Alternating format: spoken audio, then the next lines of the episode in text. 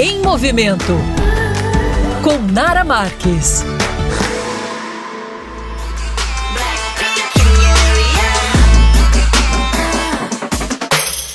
Olá, meus amores! A coluna em movimento de hoje vai trazer uma receita muito maravilhosa. Sou filha de gaúcho, gente, então eu não vivo sem picanha. E como não é sempre que a gente tem uma churrasqueira disponível, eu desenvolvi uma receita de uma picanha recheada ao forno que vocês não têm ideia. E o quanto que ela é maravilhosa, ela é fácil, tá? Então pega o lápis ou preste atenção que eu vou passar o passo a passo para vocês agora. Vocês vão precisar de uma cebola. Essa cebola, ela tem que ser grande, vocês vão descascá-la e cortá-la toda em rodela. Não soltem as rodelinhas, tá? Aí vocês vão precisar de uma picanha a seu gosto, com gordura, sem gordura, como você preferir. Uma picanha mais ou menos de um quilo, um quilo e pouco. E vocês vão, para essa proporção, para essa quantidade de picanha, vocês vão precisar de uns 300 gramas de queijo de coalho. Aquele queijo que derrete, sabe? O queijo de coalho mais naturalzinho, assim. Vão precisar também de 50 gramas de bacon, que é só para dar um gostinho a mais. E faz ele todo picadinho, tá? E tempero verde, salsa, coentro, o que você preferir. Vocês vão pegar uma faca e cortar a picanha, a parte de dentro, fazer como se fosse um buraco nela. Não cortar a picanha ao meio, é só a parte de dentro para vocês pegarem o bacon, refogarem o bacon. Depois que o bacon esfriou, vocês vão misturar com o queijo, que vocês podem cortar vários cubos cubos e o tempero verde. Pegou esse recheio, coloca dentro da picanha. Pode, tipo, socando mesmo o recheio, apertando o queijo bastante. A picanha vai ficar bem gordinha, bem alta assim. E quando não couber mais queijo, aí você vai fechar